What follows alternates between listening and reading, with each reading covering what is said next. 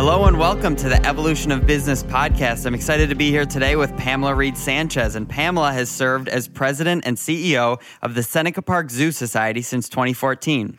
She's a passionate advocate for species survival and brings this focus to the Zoo Society's guest experience, education, and conservation programs. Prior to the zoo, she worked across various cultural and arts organizations, including the George Eastman House, and she had a well-received TEDx talk, What the Killing of Cecil the Lion and Harambe the Gorilla Should Have Taught Us. It's a great example of some of the provocative ways Pamela is encouraging people to make changes in their everyday lives on behalf of conservation and species survival. So Pamela, thank you so much for joining us today. It's a pleasure. Glad to be here.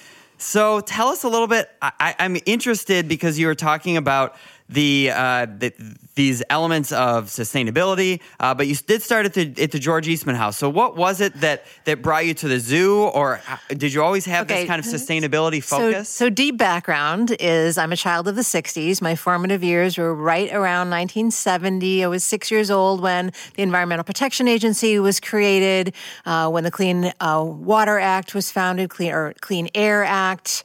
Uh, you know, we had a major oil crisis in nineteen seventy-three where all of a sudden everybody in the nation was concerned about the energy and and started looking at renewable energy. So those are the years. And, and I don't, for some of your listeners, they might remember the the television advertisement advertisement that encouraged people to stop polluting and, and help clean up by having a Native American with a tear running down his eyes. He was looking out at all of these polluted waterways. And mm-hmm. and um, so that's kind of the the child of the seventies in me, the the little hippie part that never goes away, uh, even as we went through then the me generation and, and all of that. It just kind of becomes a part of who you are. And my dad always taught us that our job while we're on this earth is to leave the world a better place than we found it. So I have constantly been on the search for ways that I can do that and how I can make a difference and uh, have a lasting impact for those that come after me. I uh, did my doctoral work at Syracuse, and my undergraduate and master's degree are in public administration, but I was always interested in nonprofit and how does how do people behave differently in nonprofits than they do in the public sector, um, and what are the differences between people who want to be involved in a cause for a nonprofit versus those who work for private sector? The incentives are very different. Um, I did my doctoral work at Syracuse in organization theory, nonprofit practice, public administration, and believe it or not, renewable energy and environmental policy. So again, that that part of me that was, you know, always really drawn to what can we do to be to leave a smaller footprint and be kinder to the earth. Uh, I went then went to Phoenix and worked at Arizona State for a couple of years as an assistant professor, teaching what I had been, you know, learning these years, including renewable energy and environmental policy, also cultural diversity classes, public administration, organization theory, organization development. And I decided that academia was not the place that I was going to make a lasting impact. And I decided to leave and enter the nonprofit sector and practice what I had been preaching. And I was very young to be in academia to begin with. So it was an opportunity for me to get experience and feel like I was making a bigger impact. And I, I worked for a number of years for um, at-risk youth agencies in development management, strategic planning, and then moved into arts and cultural and really found a home there for a long time, but always was more interested in the um, the arts and the exhibitions and the performances that related to social change and social justice, mm. environmental justice, those kinds of things, whether it was Angels in America when I was working at a theater company,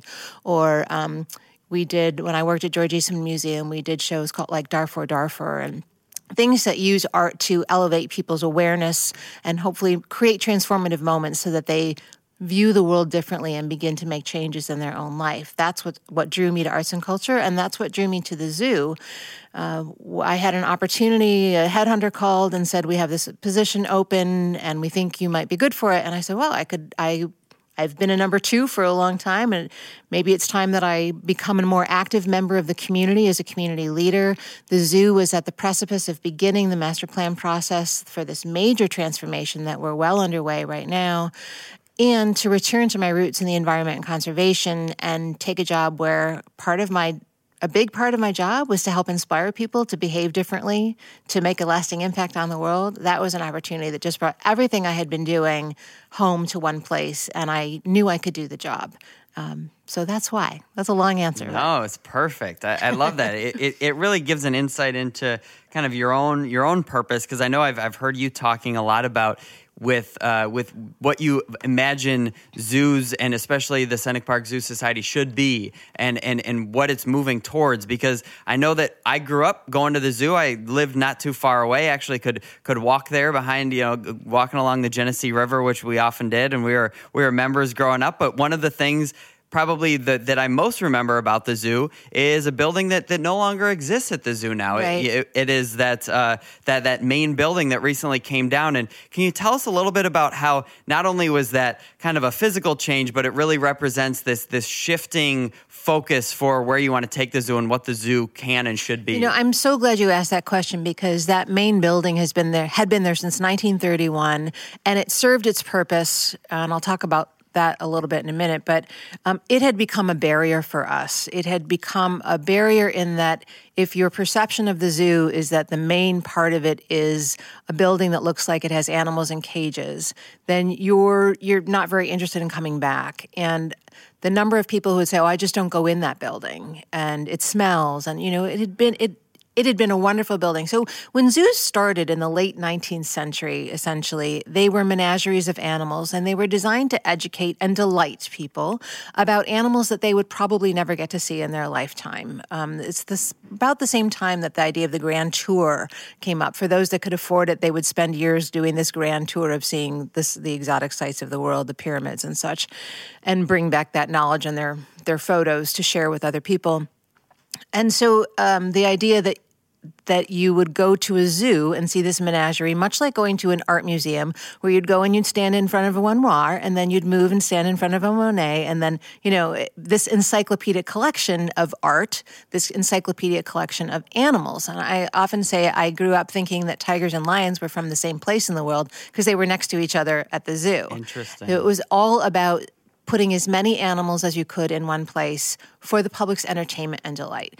And that mission is no longer true at the vast majority of zoos, and at none of the zoos that are accredited by the Association of Zoos and Aquariums, which is our accrediting body. There are about twenty-five hundred um, organizations in the U S that are licensed to exhibit wildlife. Only two hundred thirty of us are accredited by the Association of Zoos and Aquariums. So it's the highest standards of animal welfare.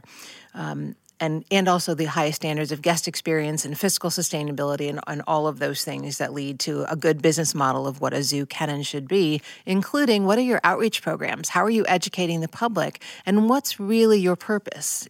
Um, so zoos evolved from being these menageries to being educational organizations where you would learn at least the basic facts about the animals and maybe a little bit about their habitats and where they were from in the world. And then we said, you know, that's still not enough. Um We really need to be conservationists. And zoos started taking part in these cooperative breeding, breeding programs that are called S S Ps, Species Survival Plans.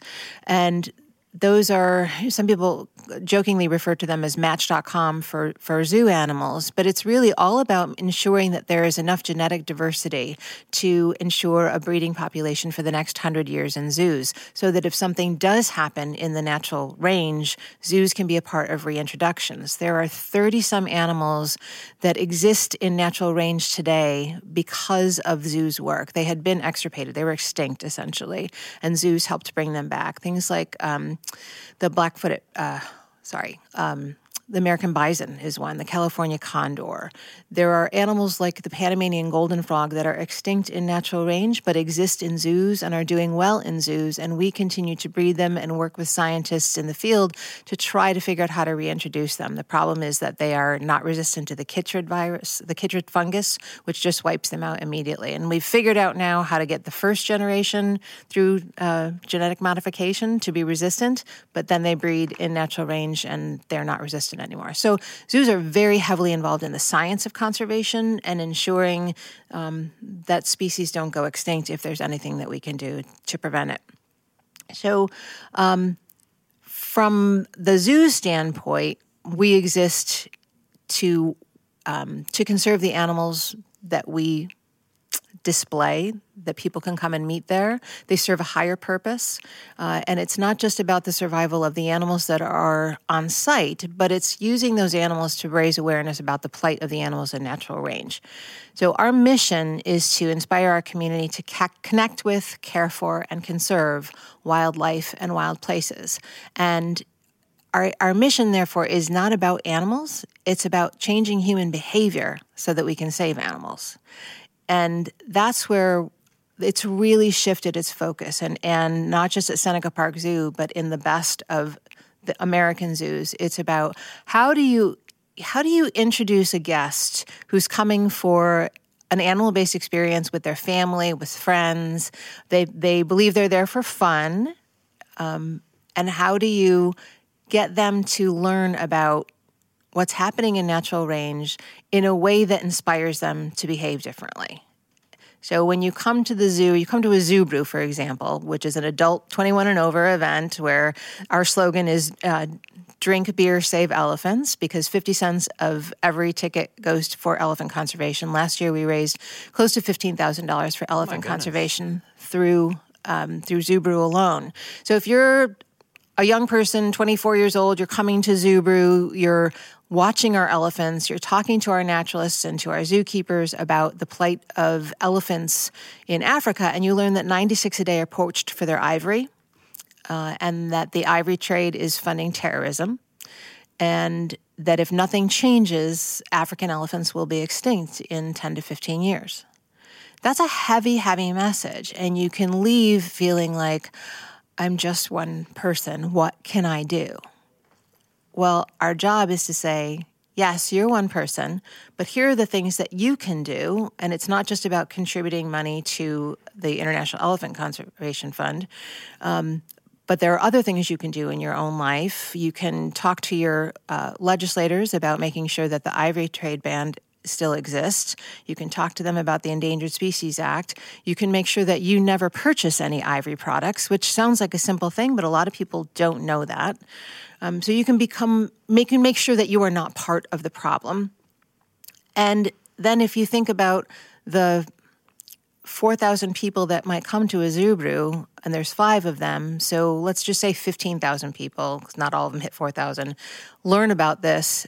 The collective actions of fifteen thousand people can make a difference for elephant conservation or snow leopard conservation or whatever it might be. So it's all about making sure that people understand that collectively our individual actions are what will make the difference for species survival. Hmm.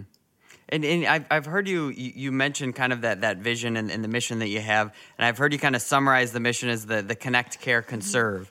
And and so how do you go beyond just the words of, of what you're what you're aiming for and really make that be something? It sounds like part of it is that education process when people come and, and hopefully helping them leave with some some individual actions that they can take. Uh, but what other ways are you really helping make them make them feel that connect, care, conserve um, uh, ethos that you're trying to create at the zoo?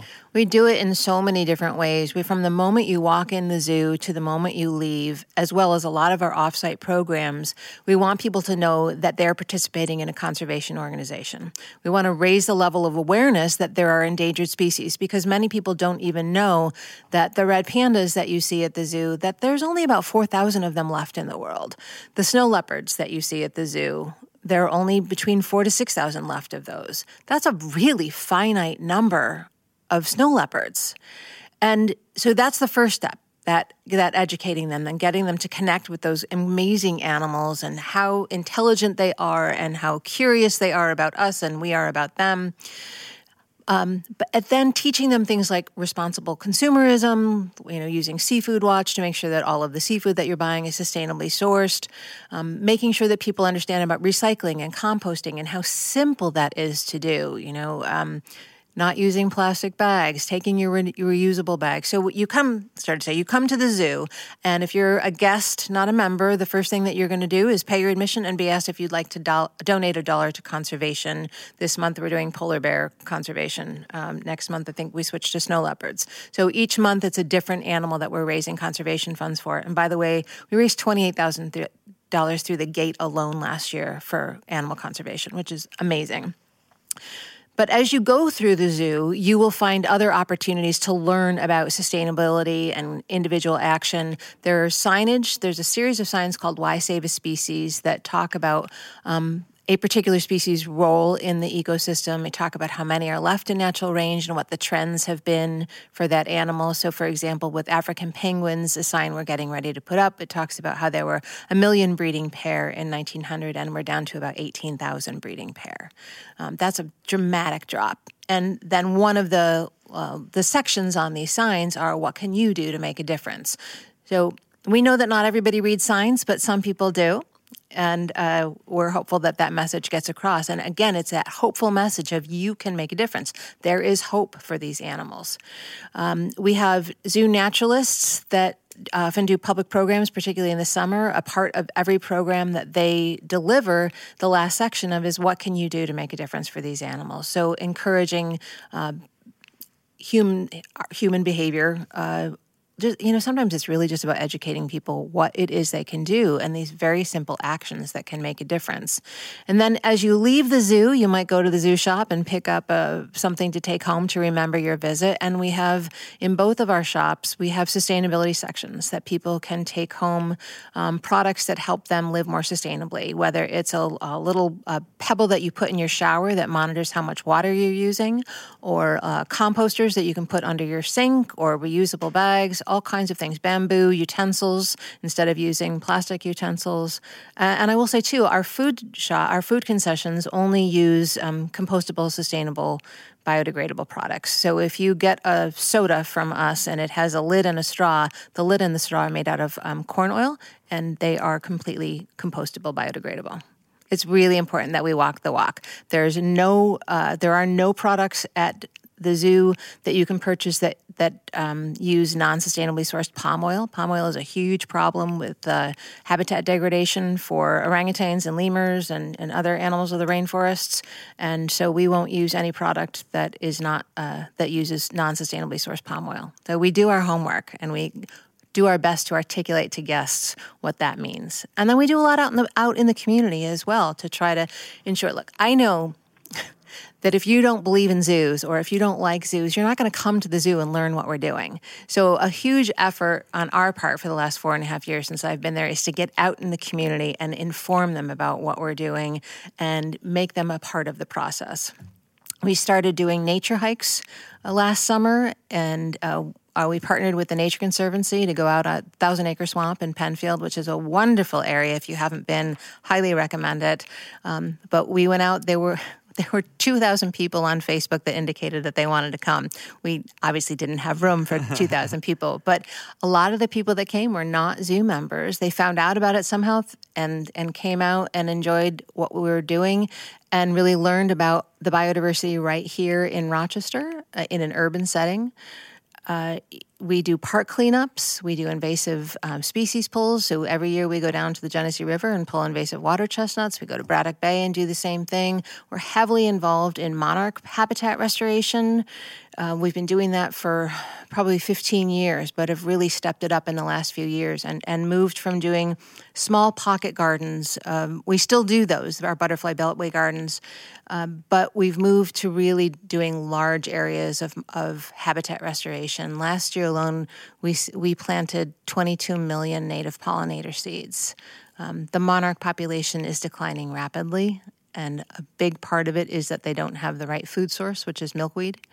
Um, the caterpillars, that's the only food that they eat. So if there isn't milkweed, there isn't the gener- next generation of caterpillar or monarch. So we've been working heavily on that and, and won awards for what we're doing. You know, we did the One Cubic Foot Biodiversity Assessment Initiative in two thousand fifteen. That's been quite a while now, but people are still talking about it. When we so we brought in a National Geophotographer, David Litschwager, and we also partnered with the Smith, Smithsonian, um, and we did this One Cubic Foot, which is essentially uh, you put a, a frame out in nature that's one cubic foot, and you watch it, you study it, and you say, what's using that space over the course of a day and a night?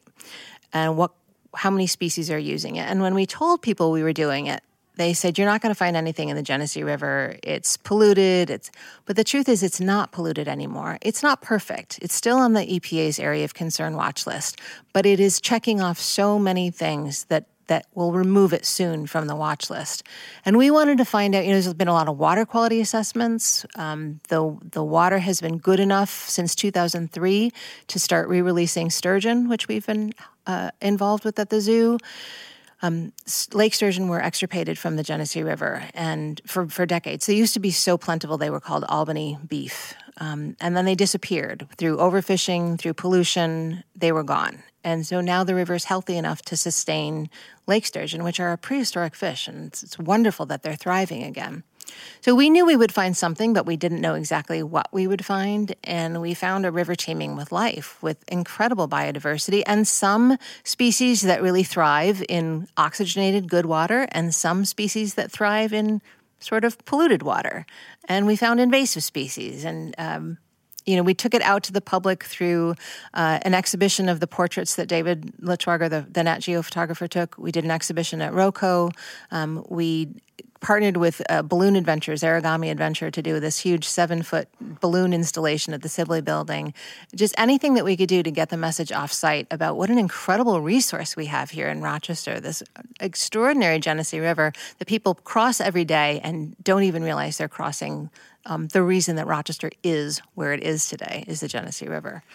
It's really interesting as you're mentioning that. I'm I'm remembering something that you've mentioned uh, in, in some of the things I've seen before, talking about bringing a more hopeful message to conservation, uh, but but also thinking about how the way that you frame a question around how, how much people support zoos. And I think it was uh, this was specific to millennials, yes. Where you're talking about how if millennials were asked whether or not they support zoos, they're like, oh, not really. And and if you asked zoos are all about conservation, do you support zoos, uh, then, it, then it changed their mind. And so really that shifting that perception, and, and I thought it was an interesting parallel because you're talking about shifting the perception of the cleanliness of the Genesee River, right? right? And and the, the reality started to change. Change, but it takes the the perception a lot longer to, to start to change in people's minds. And similarly, how do we start to change the minds of, of people? Okay, yes, zoos. We used to have this menagerie, big building, and you walk through and you'd see the. It was a lot of the a lot of the monkeys were in there. I remember, um, but how do you now start to change that perception of the zoo? And so, getting out, it sounds like, into the community is getting out into the community is huge. Having an initiatives uh, that that. foster an awareness of, of zoos as conservation organizations is really important. I think the idea of letting people know that they have a personal responsibility for their own environment is important. Raising the environmental literacy of the community, I think, is a responsibility of the zoo. And, um, you know, I personally believe that cultural organizations have a responsibility to help solve a community's biggest problems. We are not just nice to have in a community. We don't just contribute to a better quality of life, though we certainly do that. But our primary problems here in this community of Rochester are high crime, high poverty, uh, poor central city school district, and, in my mind, a disconnection from nature. And the disconnection from nature obviously is the one that I'm closest to, but we work heavily with the city school district in trying to get kids out to the zoo to use it as an outdoor classroom. But it, but if you're disconnected from nature, then you're likely not practicing sustainable habits in your own life, which, by the way, can save you a great deal of money if you do them correctly. Um, but you're also probably not concerned about leaving trash around or not picking it up when you see it, not understanding the importance of the butterfly that's landing in your garden, not understanding the importance of the bee that's on the dandelion flower that your neighbor doesn't like, but that bee is pollinating your other neighbor's vegetables. Um, so then, and then not understanding the importance of clean air and clean water. And those are just fundamental to all of us. And, and I, you know, I'm a huge environmental justice advocate, and, uh, we all have to be connected to nature in under, in order to understand how important ecology is to us. We are part of our ecosystem, and we are the most important part of it in terms of what we can control and not control and the impact we have on our own actions. So, yeah. No, I, recognizing the the interconnections and, and those interdependencies, I think, is so important. They talk in the Conscious Capitalism book, you know, John Muir says, when you tug at a single thing in nature, you find it attached to the rest of the world, right? Exactly. Like, there was, I remember a few years ago when uh, the there's a big thing about colony collapse disorder of bees, and a lot of people are like, okay, so what? And then they say, oh, well, this is what's going to happen, and how many hey, crops aren't going to be wine. able to, yeah, how many different crops you're not going to be able to have. And so there are all these interrelationships that, that I think sometimes the, I don't know, the the hubris of, of humanity, we think we can just control everything, and, and not recognizing that we're we're part of this this larger ecosystem is really important. Well, I feel like it's there's been this shift back to maybe a little bit of what it was in the seventies, of this awareness of, wait a minute, I can make a difference here, um, and I need to make a difference if I don't want to see another energy crisis, if I don't want to see another species go extinct. I have to get actively involved. If I want to continue to enjoy the incredible park system that we have here in this region, I should be a part of cleaning it up. I should help clean up the river. I can do it. And you know what? It's really fun to do. And it feels like you're doing something that matters, because it does matter. So, you know, we started the Urban Ecologist Program last year, which is a workforce development program for urban core youth that tries to begin addressing some of these issues. There's also an, an incredible lack of diversity in nature careers, um, which is concerning um, because we are all responsible for our environment and the ecology. And and a lot of, you know, a lot of the, the kids who are really uh, good students that are in the city schools, they're being directed towards careers in engineering and science. Um And some of them could be extraordinary conservationists, and some of them could be extraordinary marketers for conservation-related organizations, or accountants, or whatever it might be. Um, the idea that there there are careers in organizations, in nonprofits, that you can make a living at is really important. Um, and while we have a very good volunteer program, our Zoo Teen program, that is quite diverse uh, in who it reaches, Uh, I felt strongly that we needed to have a program that was a paid program for urban core youth that says, hey, this is a career possibility for you. Um, and not only can you come here and learn urban ecology and learn to create pro- and deliver programs in urban er, neighborhoods. We partner with the city of Rochester, so we're involved with the with the rec centers in the city of Rochester. Um, and not only can you make a living at this, but we will also connect you to R I T in Saint John Fisher and M C C and the college admissions process there. And we will connect you connect you with a network of mentors or role models that have said, you know what, I'm here for you, and I'm going to help you build your LinkedIn profile, and I'm going to help you negotiate this process or whatever it might be. Um, so that that's that was a big, exciting thing that we did in twenty eighteen, and the city of Rochester has been uh, impressed with the program, and they have a commitment to connect kids to nature, and so they have actually stepped up and said, we will pay for the wages of the urban ecologists in twenty nineteen. That's phenomenal. Wow. Very, very proud of that program. It, it's really it's really innovative. I, I mean, to, to have some of these ideas, and that's one of the other things I wanted to, to talk to you about, is conscious capitalism in some ways blurs the lines a little bit between the for-profit and the non-profit sphere. You know, sometimes it's it's bringing the businesses a little bit more purpose that, that they may have become out of touch with for whatever reason. But also sometimes it's how do we bring more of that entrepreneurial, innovative thinking to nonprofits? And and I'm interested, both your background, you know, you you started in academia, decided that wasn't for you, but then decided the nonprofit route. Um, what made you decide that, first of all, that the nonprofit route was um, was for you, but then also I, I can see how much entrepreneurial thinking you bring to the zoo. So, so you know, how do, how do you infuse that into everyone, you know, into your culture? That's a big question. Uh, the nonprofit world has always attracted me because I like working with people who work for a cause, who work for something bigger than them, who work for something that matters to them even more than a paycheck matters. Uh, I'm a huge Simon Sinek fan, and that idea that if you hire people who have the same values you, you do and you're working towards a common mission, you'll never feel like you worked a day. Um, and that's really true. We've really created a culture at the Zoo Society that is mission-driven. Um, we have great workplace values uh, that include things like willingness to change, um, which uh, means risk-taking, um, accountability, trans, you know, um, transparency.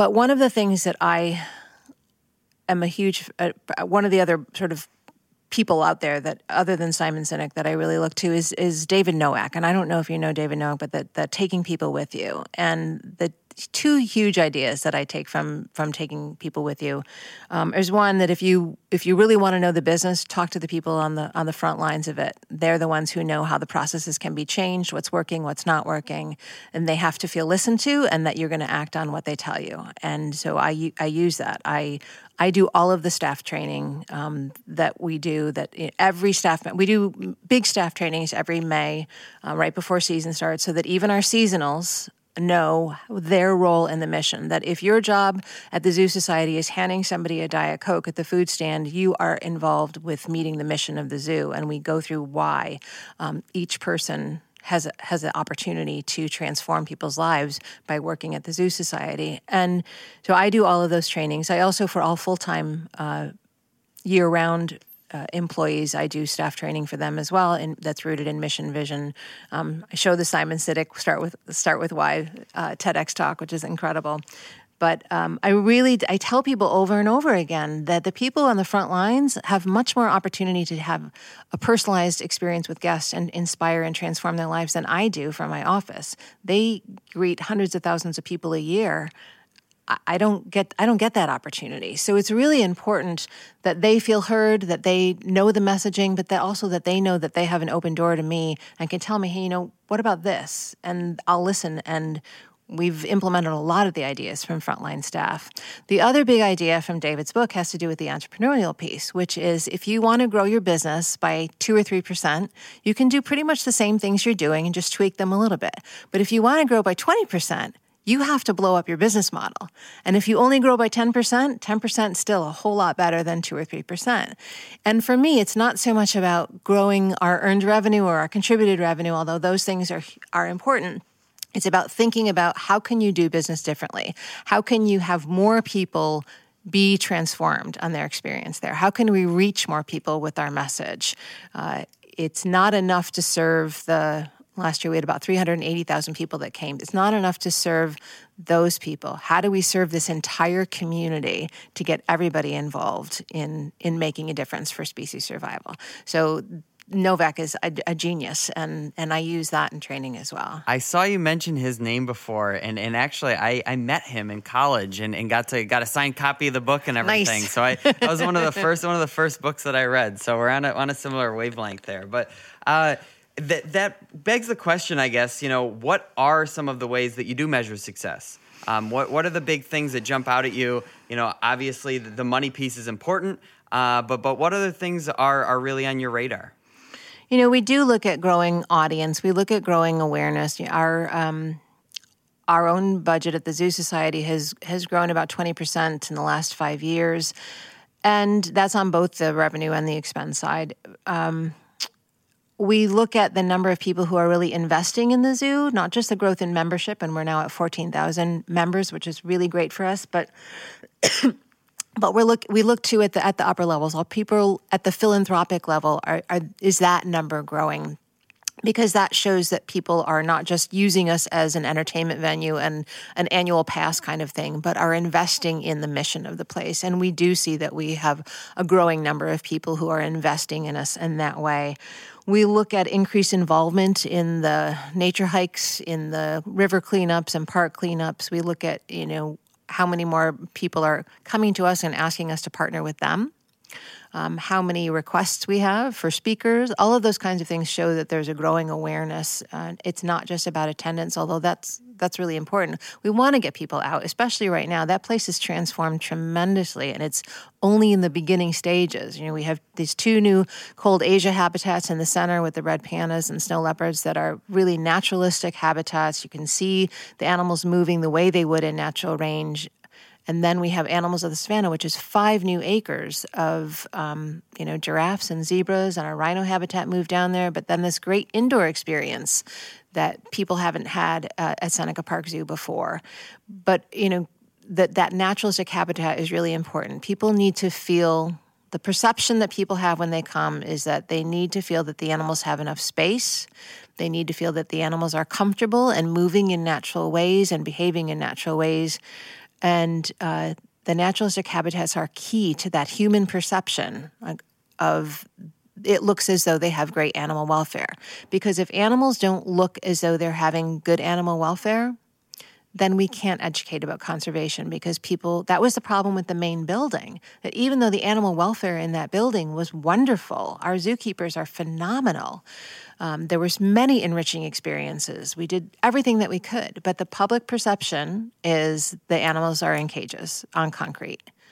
And you can't move beyond, I mean, study research has shown you can't move beyond that perception of poor animal welfare to why does that animal, why is that animal here?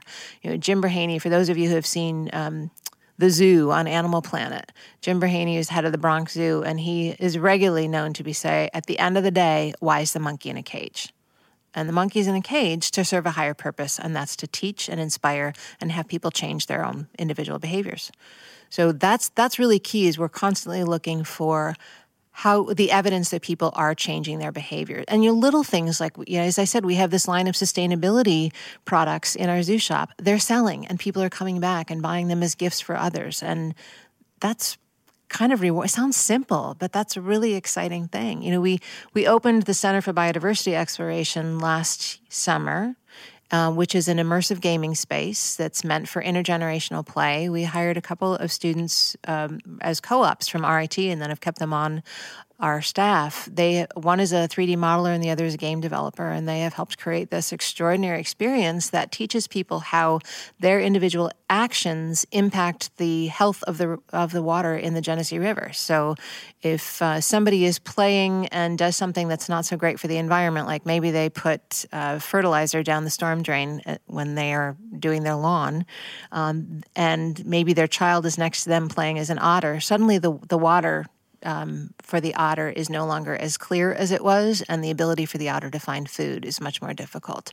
So that immediate, I, I do something that's not great for the environment, it impacts the biodiversity and the health of the river. Um, that's, that's a pretty cool thing that we're doing. Mm. Yeah, well, I, I remember kind of maybe, I guess, in the last wave of, of zoo expansion when I was uh, when I was young was when they uh, they, they moved from The, the the seals and the and the polar bears got their got their new much larger exhibit, and that was sea lions, yep. that was a sorry yeah that was a yep. huge difference in and just seeing having them feel like it, it looked like they were having fun, you know, it looked like they were they were able to, you know, have a little bit more space to play in their environment. Oh, for sure. Uh, Rocky Coast opened in nineteen ninety-seven. You're aging me. Uh oh. I already admitted to being a child of the seventies, so. Uh, Yeah, it opened in nineteen ninety-seven, and it, it was the year of our highest attendance, actually, uh, although we had free days back then, so it's hard to, to do an apples-to-apples comparison. But it was such a change for the zoo, to going from what was essentially just the main building and a child's petting zoo and some rides, to then suddenly having this naturalistic experience where the polar bears looked as though they were really in the Arctic, and the sea lions seemed quite happy with their little sea lion beach and swimming around, and the underwater viewing, the really excellent guest experience that that offered. Uh, that was that was critical for the zoo. And then the next big change was in two thousand eight when the Elephant Barn opened, and then two thousand twelve with the Step into Africa. And again, you know, larger spaces, fewer animals, but the perception of, is so much better, and the opportunity to teach is, you know, unparalleled. Well, I'd be remiss if I didn't make at least a little bit of time. I wanted to talk a little bit about the, the Environmental Innovation Awards and Symposium, because as I mentioned before, some of conscious capitalism sometimes is how do we bring more entrepreneurial thinking to nonprofits, which clearly you're doing, but also sometimes it's how do we inject a little bit more more purpose and, and really societal awareness of societal impact into, into organizations. And one of my favorite quotes, uh, Plato says that uh, what what is celebrated in a country is cultivated there. So if we're going to celebrate Celebrate these these great examples of innovation and environmental sustainability. Uh, hopefully, we're going to cultivate more of that in Rochester. And so, where did you get this idea for this Environmental Innovation Awards? And you know, the first year was a success, but I, I'd love to hear uh, where where it's going. The idea came uh, from, yeah, you know, I, I mentioned partners.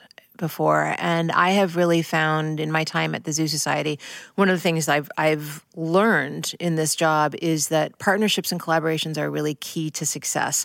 And the more people that you have involved in something, uh, the more people who have a stake in it, the more likely it is to succeed and the, and the better you can get your message out. So when we did One Cubic Foot, we had an advisory committee of about thirty people who represented different organizations, and it was um, environmental organizations and arts and cultural and and Uh, Diamond Packaging, and who were very are very involved in environmental sustainability, and somebody from North American Breweries, and somebody from Kodak, people who really had a vested interest. And I began to learn about the kind of extraordinary things that were happening that many of the corporations here are already involved in. And I started meeting people who have dedicated much more of their life than I have to these causes and these initiatives, and just started thinking, these stories need a need a stage. They need to be told, not only to honor the people and the companies that have invested in this, but to inspire others to act as role models for the community. And I was also looking for a way for the corporate community to be a little more aware of the zoo as a conservation organization.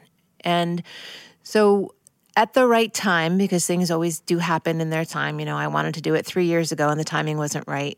Um, All things kind of aligned, and we have this wonderful trustee named Suzanne Hunt, who is an internationally renowned expert in renewable energy, and she has an extensive network uh, locally and nationally of people who are, who are really experts. And she said, I love this idea. Let's make this happen. And I've got a great idea for the first guest speaker, uh, Bill Browning, who I know you've had on the po- podcast, an expert in biophilic design uh, and biomimicry. And all of us are sort of aligned. And so we created this event. And Suzanne used her, her network to help create the judging panel so that none of the judges were local. Uh, because as the nominations began to come in, you start going, oh, but I know that person and I love what they're doing. And like, wait a minute, I don't have really the objective eye to be a judge for this. So we had a group of ten or twelve judges. Um, not all of the judges reviewed all of the nominations. They had categories that they uh, were reviewing. And one of the great things about that is that those judges then got to learn about the innovation that's happening in our community. And in fact, some of them have wanted to become investors in some of the efforts here, which is a great byproduct of this. And so we had this event at the end of October, and we were close to sold out. We oversold on the symposium portion of it. And the greatest compliment that I received, and I received it from numerous people as they were leaving, they would come up to me and say, thank you so much for this. I feel hopeful now. Thank you so much. I've lived here thirty years and I had no idea these kinds of efforts were happening here. What can we do to get more people aware? And thank you so much. How can I be involved in making this happen next year? So we are doing it again this year. We have a date reserved uh, for the second uh, Environmental Innovation Awards and Symposium. And I think we'll have an even bigger committee this year. And I thank you for serving on the committee. The biggest thing we need to do is get the word out that the, these awards are happening. And we need more stories, because we told really great stories in our inaugural year. I know there are more stories out there. There's more nominations to happen. But when we issue the call for nominations, we'll we'll need help getting the word out. And uh, this, I see this event as just growing and growing from here. It was really exciting. I, I really especially like there was a youth category. They talked about there, there's a Harley School has a, a biomimicry club essentially, which was blowing my mind, which was which was really neat. Uh, the small business category, I-square, uh, which conscious capitalism has, has visited in the past, that was that was re- represented and and certainly well deserved. That the a level of detail that they've thought through in building their facilities, and then some. There's a large business category as well. There was a large business category that was so competitive we ended up giving two awards because we couldn't decide at the end of the day. The judges were completely split. And one of the awards went to Diamond Packaging, which is a packaging company here in Rochester that is completely focused on sustainable sustainability, zero waste to landfill. And, you know, they've got customers, vendors like Gillette and Revlon, and I don't know their exact list, but, you know, consumer products. And they're teaching those consumer product organizations about the importance of sustainable packaging, which is such a great effort. So they are, they're not just doing it in their own business. They are teaching others about it. And then Harbeck is the other one. And Bob Berchtold, who's the founder of Harbeck, which is a, a molding injection company, uh, has been involved in renewable energy since before anybody else was. I mean, when solar or when uh, wind energy first came out, he he was working on installing it. And, and he'll tell you that it pays for itself, that, you know, sometimes it can look like you're spending more money than you want to, but you get that back with most of these efforts. So that's been a great, and he's he's just extraordinary. He's so humble about what he does. And uh, if his employees want to um, put renewable energy in their homes, he helps pay, the company pays for half of it. So he really, it's ingrained in everything that they do. Such amazing stories that are happening here in our region that one of the, one of the grant criteria or the award criteria was whatever this practice is, it has to be replicable or scalable so that it's not just this is what our company does and it works for us and nobody else can do it like this. It's this is a model for what other organizations here in our community or in other communities can do. And so that's why I-square won. What they're doing uh, right there in Irondequoit, building this town center that teaches about sustainability uh, and encourages people to come in and do their spin, spinning, cycling there yeah. so that they can generate energy. Um, there's no reason that other communities can't do that that same kind of thing. I, I forgot about that. I, I remember that now that you mention it. But yeah, that, that replicability of yep. it is really important.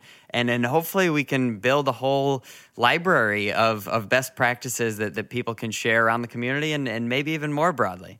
I, I love that idea.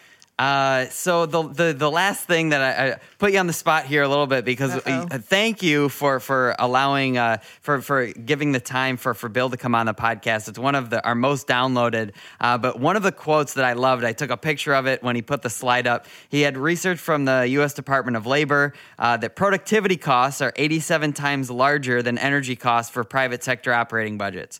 And so then his contention was that Uh, improving productivity by one percent would account for the annual energy budget. So, you know, recognizing that importance of, of human capital in this in the sustainability, which I think both are are important threads, but I don't think it's very often that they get woven together like that, where where the human capital element, improving productivity. Um, even as you were mentioning, I've heard you talk before about just like animals need to live in these more naturalistic environments, we should be in more naturalistic offices for lower stress. So absolutely. That human productivity is essential. And there's been a big um, movement towards mindfulness.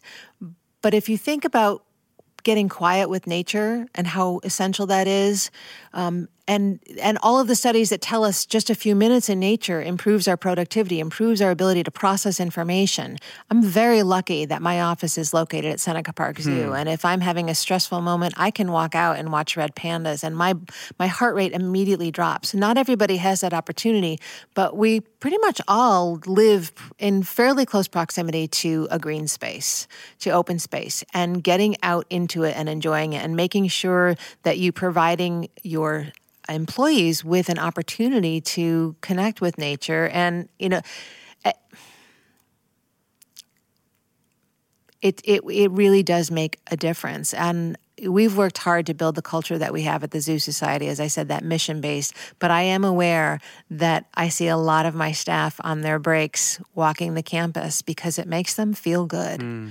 Um, and it does, it connects them back to our mission. But I also know that what it's doing is it's helping them process, it's helping them relax and de-stress and get back to their jobs. And so that what used to be that ten-minute coffee break or the water cooler talk, if if employers could make that somehow have a connection to nature and the environment, I think they'd see a big difference in the productivity of their employees. Yeah, so maybe maybe we can contribute uh, to that to that best practice manual we're going to compile with some best practices for human capital too. Great idea.